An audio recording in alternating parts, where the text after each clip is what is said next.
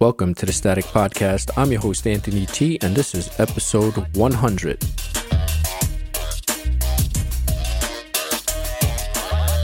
Welcome, welcome. 100 episodes on this Tuesday, June 20th, 2023. Thank you. Hope you are well. I apologize for the break, but again, life. So the last episode was on May 31st, titled Runaways, and there I covered Tara Reade, uh, Joe Biden's accuser of sexual assault. She ran back to Russia. She was fearing for her safety. Uh, interesting times. So we'll stay on the topic of whistleblowers, and out of the Guardian, we have Daniel Ellsberg, Pentagon Papers whistleblower dies, age 92. Analyst who leaked studies showing U.S. government knew the Vietnam War was unwinnable became activist and writer.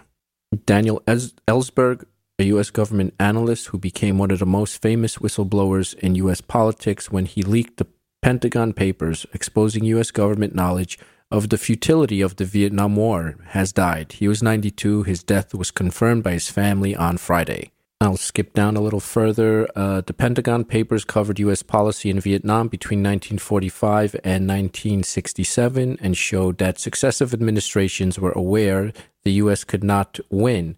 The Pentagon Papers caused a sensation in 1971 when they were published, first by the New York Times and then by the Washington Post and other papers, after the Supreme Court overruled the Nixon administration on whether publications threatened national security. In 1973, Ellsberg was put on trial. Charges of espionage, conspiracy, and stealing government property, adding up to a possible 115 year sentence, were dismissed due to the gross governmental misconduct, including a break in in at the office of Ellsberg psychiatrist, part of the gathering scandal which led to Nixon's, Nixon's resignation in 1974 very interesting business as usual with the government. I see has been going on. Uh, you expose something that the government is doing and you get charged for espionage act like uh, mr julian assange who's even not a citizen of this country.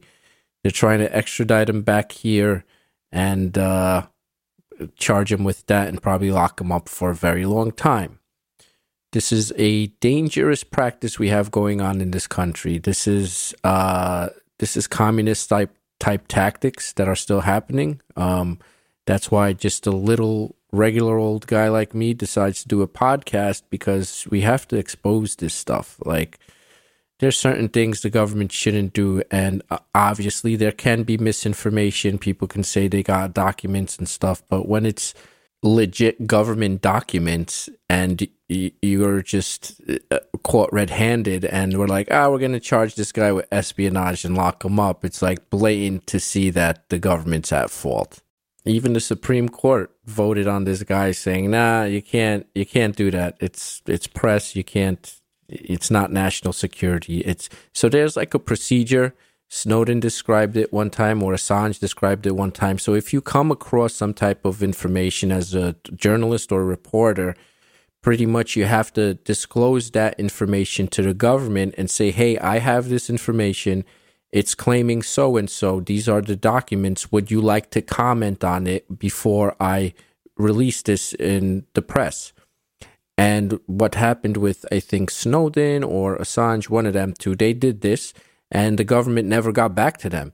And so he went and released it. And then after he released it, it became this whole thing. And now he's a bad guy. He's a spy. He's a he's sabot uh, espionage. You know the whole.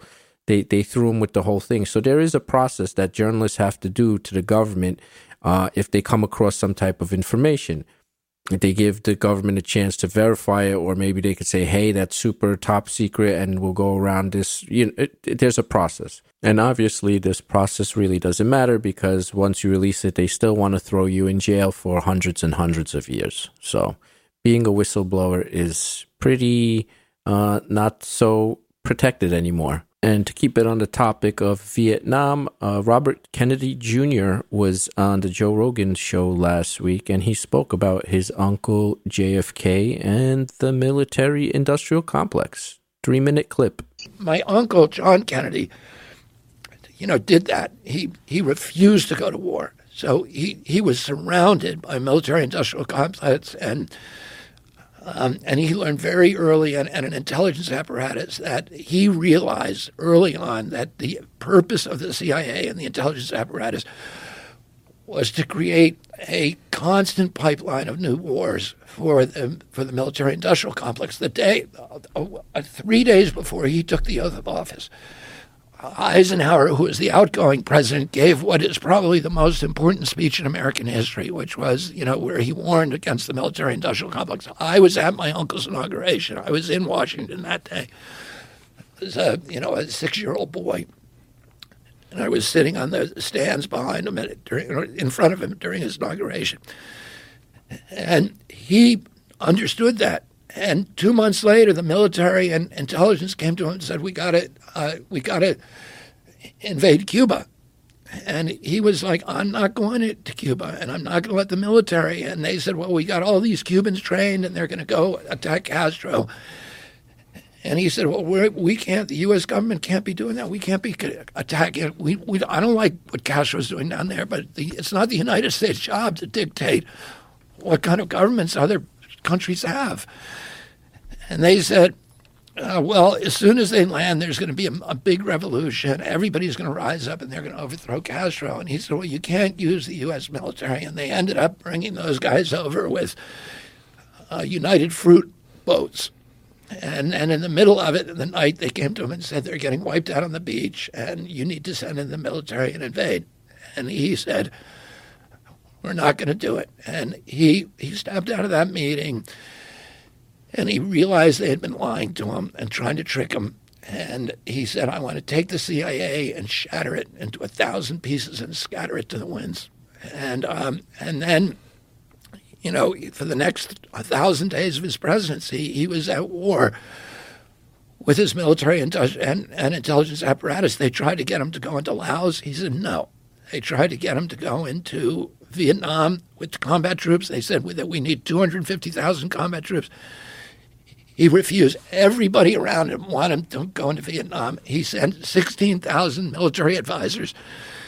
That's fewer people than he sent to get James Meredith into Ole Miss in Jackson, Mississippi, to get one black man into school. He sent fewer in Vietnam. They weren't allowed to fight. Many of them did. They violated the rules of engagement. In October of 1963, he heard that some of his Green Berets had been killed over there. And he said, I want a total casualty list from Vietnam. And his aide came to him and said, 75 Americans have died. He said, That's too many. And he signed that day a national security order ordering all troops out of Vietnam, U.S. troops. The first thousand over the next month, and then the rest by the beginning of 1965. And um, and then a, w- a month later he was killed. And if you don't know the rest of the story, LBJ became president and the war in Vietnam continued. And that was that. So, as you can see here, um, you know, you know, the military industrial complex, intelligence agencies, all these guys are, um, let's just say, not in the interest of us. And that's why whistleblowers get tried to put into jail for hundreds of years for exposing this stuff. And I think it's only getting worse nowadays. And as you can see, since then on, we've been in some kind of constant war all the time, spreading democracy when it's none of our business to spread democracy across the world. Uh, but, you know, uh, uh Trump was like the you know, last president that didn't want to get into wars and hasn't. But, you know, there's still some bombings here and there. Uh, the military industrial complex needs to make their money. They're big donors and politicians. And if you don't know who the military industrial complex is, Raytheon, Lockheed Martin, all these weapons manufacturers, they got to sell. Now we're in Ukraine Give them F-16s. Don't give them F-16s. Give them this. We'll give them the old stuff so we can make some new stuff, and then we'll sell it to somebody else. And it's a big racket, and we're not in it. And if you go to disturb that, they will put you in jail. Now, for the next story, to keep it on prisons, there's five people stuck in a submersible that was supposedly going to observe the Titanic. Um, this is a four minute clip. But Race against time to save five people trapped somewhere beneath the ocean surface. This is a tale of adventure and expedition, of technology at its peak, disrupted by failure. The frantic attempt to find the OceanGate submarine has parallels to the Titanic shipwreck it was searching for. The location of the search is approximately 900 miles uh, east of Cape Cod uh, in a water depth of uh, roughly 13,000 feet. It is a, a remote area. Uh, and it is uh, a challenge to conduct a uh, search in that remote area. The submersible vessel called the Titan was carrying five people when it entered the water on Sunday morning. It can dive up to 4,000 metres below the surface, and it usually takes just over two hours to reach the wreckage of the Titanic. But an hour and 45 minutes into the descent, and at 10 am local time, contact to the surface stopped deep submersible diving is very dangerous, but it is uh, it's high tech, you know. And as each year goes by, the equipment gets better, the technology gets better, and so on. So uh, I'm very hopeful and very positive. The Titan sends a ping every 15 minutes to the Polar Prince. That's the research vessel floating high above. But for at least seven hours, that didn't happen, and a distress call was sent to the US Coast Guard. We understand from the operator of the vessel that the vessel uh, was designed with a 96 hour uh, uh, uh, sustainment uh, capability if there was an emergency on board. Uh, and so uh, we're using that time, making the best use of every moment of that time to uh, locate the vessel. is safe and capable of handling depths those on board are reported to include Stockton Rush, the founder of OceanGate, the private company that charges passengers $250,000 each to gaze at the wreckage of the Titanic. This is not a tourist um, operation. We have a number of nautical archaeologists and deep sea marine biologists, uh, as well as our own crew, uh, that will go. There are five individuals can go on each dive. Uh, three of those are what we call mission specialists. So those are the folks who help finance the mission, um, but they are also active participants. So why we, we're not a fan of the tourist term is because these are crew members. The other passengers are the billionaire entrepreneur Hamish Harding, as well as Shahzada Dawood, who was on the vessel with his 19 year old son Suleman.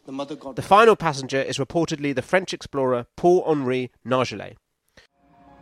This is a view from inside the vessel as filmed in a BBC documentary. Yeah, I see the wreck on sonar though. Okay. How close are we to the Titanic? Very close. Two meters. Yep. The five men, missing with no contact since Sunday, are believed to have until Thursday when their oxygen runs out after 96 hours. US and Canadian ships and planes form the search operation as they drop sonar buoys that can monitor deep under the surface. But this is a tricky operation. Submersible was in mid dive when they lost communications. So if there was any sort of emergency, they would have probably just dropped their, their weights and this buoyancy would have brought them back up to the surface. But of course, with no communications, then it's difficult to locate where they are. If it's on the bottom, the next challenge is how do you get them up? You're not going to be able to transfer them onto another vessel at depth. You're going to have to bring the whole submersible up and then take them off. You get some sort of robot vessel down there to attach something to them to help bring it up and then extract them. Mr. Harding himself wrote before the mission that they had only managed to find a short gap in poor weather to launch their expedition, adding that due to the worst winter in Newfoundland in 40 years, this mission is likely to be the first and only manned mission to the Titanic this year. That's a little strange situation. They got himself into there, and it's interesting. So it takes about two hours to get down to the Titanic.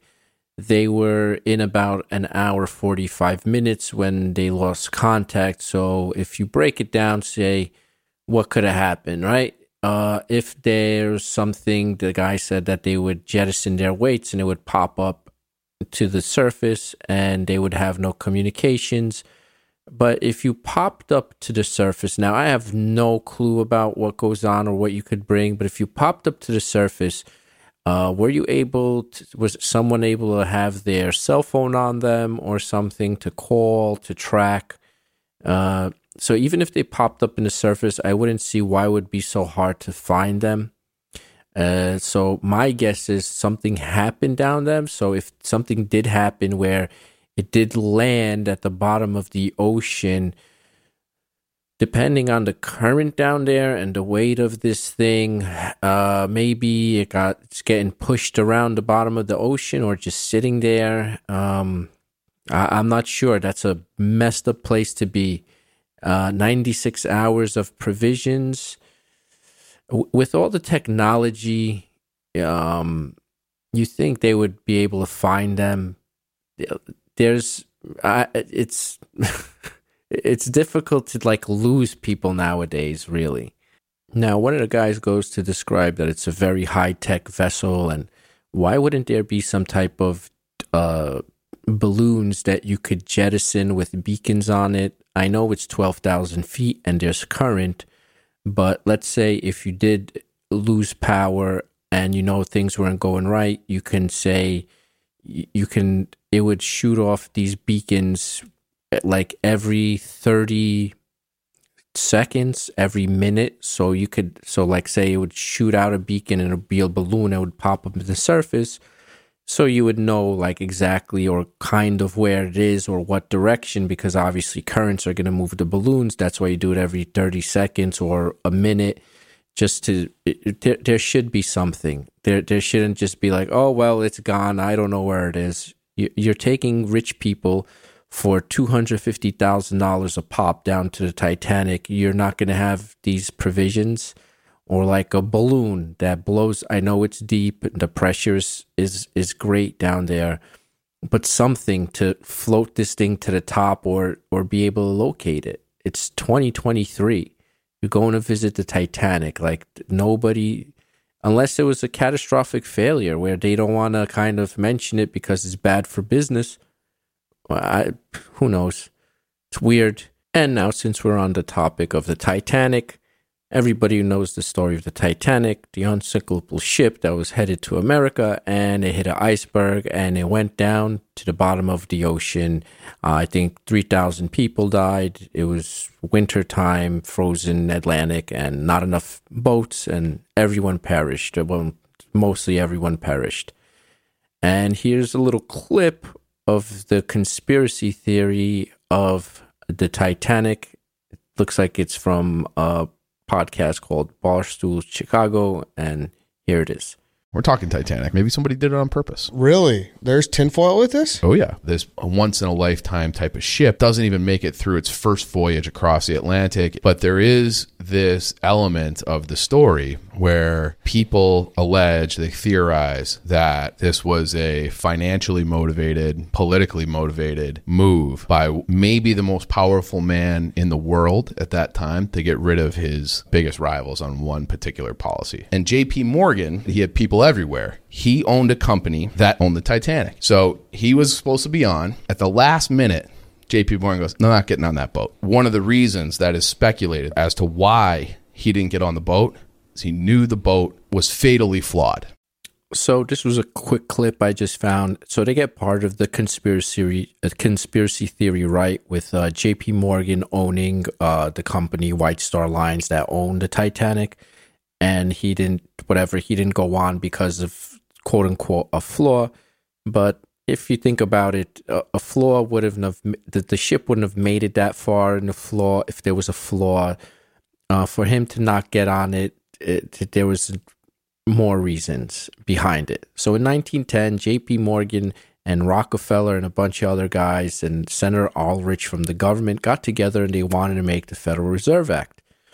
The Federal Reserve Act is basically, you know, why we have the Federal Reserve now. They control the interest rates and the money supply, and they pretty much, you know, are seen as the bad guys in our economy.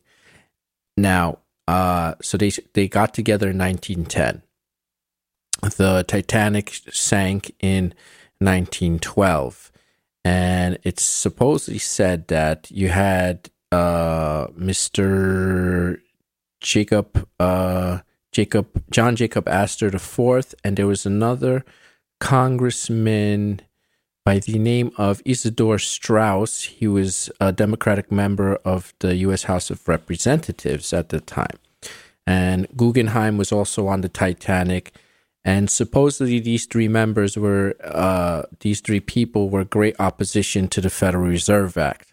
And the conspiracy goes that the Titanic was sunk because these people were the opposition to the Federal Reserve and they couldn't have it. And then in December of 2000, uh, December of 1913, the Federal Reserve Act was passed. Now, just like anything else, this you know this federal these this group of people getting together and trying to make this Federal Reserve Act, this wasn't really publicized. This was they were very low key on this. So, you know, if this happening to the Titanic was, you know, a setup and maybe it sent the message to other members of Congress and other people opposition that, hey, we're going to do this. This is how serious we are. We just sank this ship. This will happen to you if you go against this.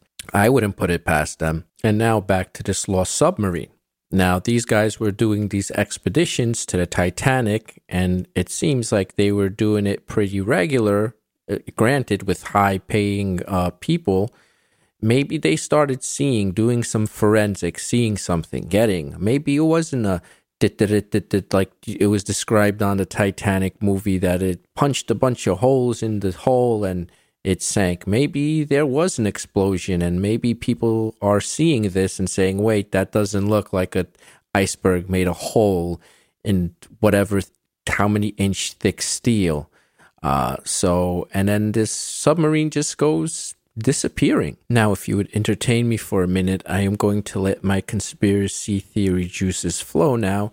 And let's go back to 1910, 1913 era, right? And you are JP Morgan and you have opposition, right? Now, you have to now you have to realize these are the richest of these are the richest people in the world. These people are the top richest people. Um, money old money, just crazy money, rich, rich, rich. Now you have competition, right? Now, how would you do a crime or get rid of your competition, which is also super rich, where it's kind of uh, it doesn't look like? How would you set that up where it doesn't look like funny business, right? So being rich, you're always surrounded by people. There's always, you know, there's security. You're you're you're around people all the time. How do you get? How do you lure somebody somewhere where you can com- commit? You know, kill them, basically. Well, there there you make a ship, a opulent ship, a great ship. You you create a hype. This is the biggest, this is the best ship, this is the most luxurious ship ever built. And it's going from, you know, London or Ireland to New York exclusive, right? That's how you're going to lower the, the big cats in, especially these people, right? They want to be the first, they have to be on the ship. So that's how you lure him. And what better way in the middle of the ocean can, in the middle of the night, can you sink a ship? And then when it took, I think, nine hours for the rescue ship to come by, sounds like a pretty good plan to me. And when you have unlimited resources, you can make these things happen. You and I think like, oh, big ship. Who would want to sink such a beautiful ship? These people have so much. They could have built probably five more of these ships if they wanted to. And then you're going to say, well, newspaper articles and reports from, well, who do you think controlled the newspapers back then? Who you think edited them back then? Do you think they didn't do what they do now and silence stories or change stories or say, hey, publish this? So this to me uh, seems like pretty feasible. To, and, and to, if you understand the scope of the Federal Reserve Act and how much money it makes the banks – they they would go through no they would pull no strings to get this through. And and they did. And, and it's true. And and look what how much money they made off of it. I would highly recommend uh, that book the creature from jekyll island because that's where they all met up the first time to discuss this plan and uh, it's it goes into pretty good detail of how it went down. Well, not obviously the Titanic, that's my conspiracy theory, but how they organized to get this Federal Reserve Act passed. And uh, it seems like a lot of people had to have their uh, pockets lined and and wined and dined because uh, this involves a lot of money. And on that note, that'll do it for me today. I'm your host, Anthony T. This is Static Podcast. You can reach me at staticpodcast.net. Like, subscribe, donate. It's a value for value podcast. Get yourself a new podcast app from newpodcastapps.com. What that lets you do is stream small bits of Bitcoin called Satoshis. I don't take ads here. We don't want to censor. We want to talk about crazy stuff and conspiracy theories and things that they're hiding from us. So look into that. It's the future. Uh, so thank you for joining me on this 100th episode of Static Podcast. It was a pleasure, and I will see you next time.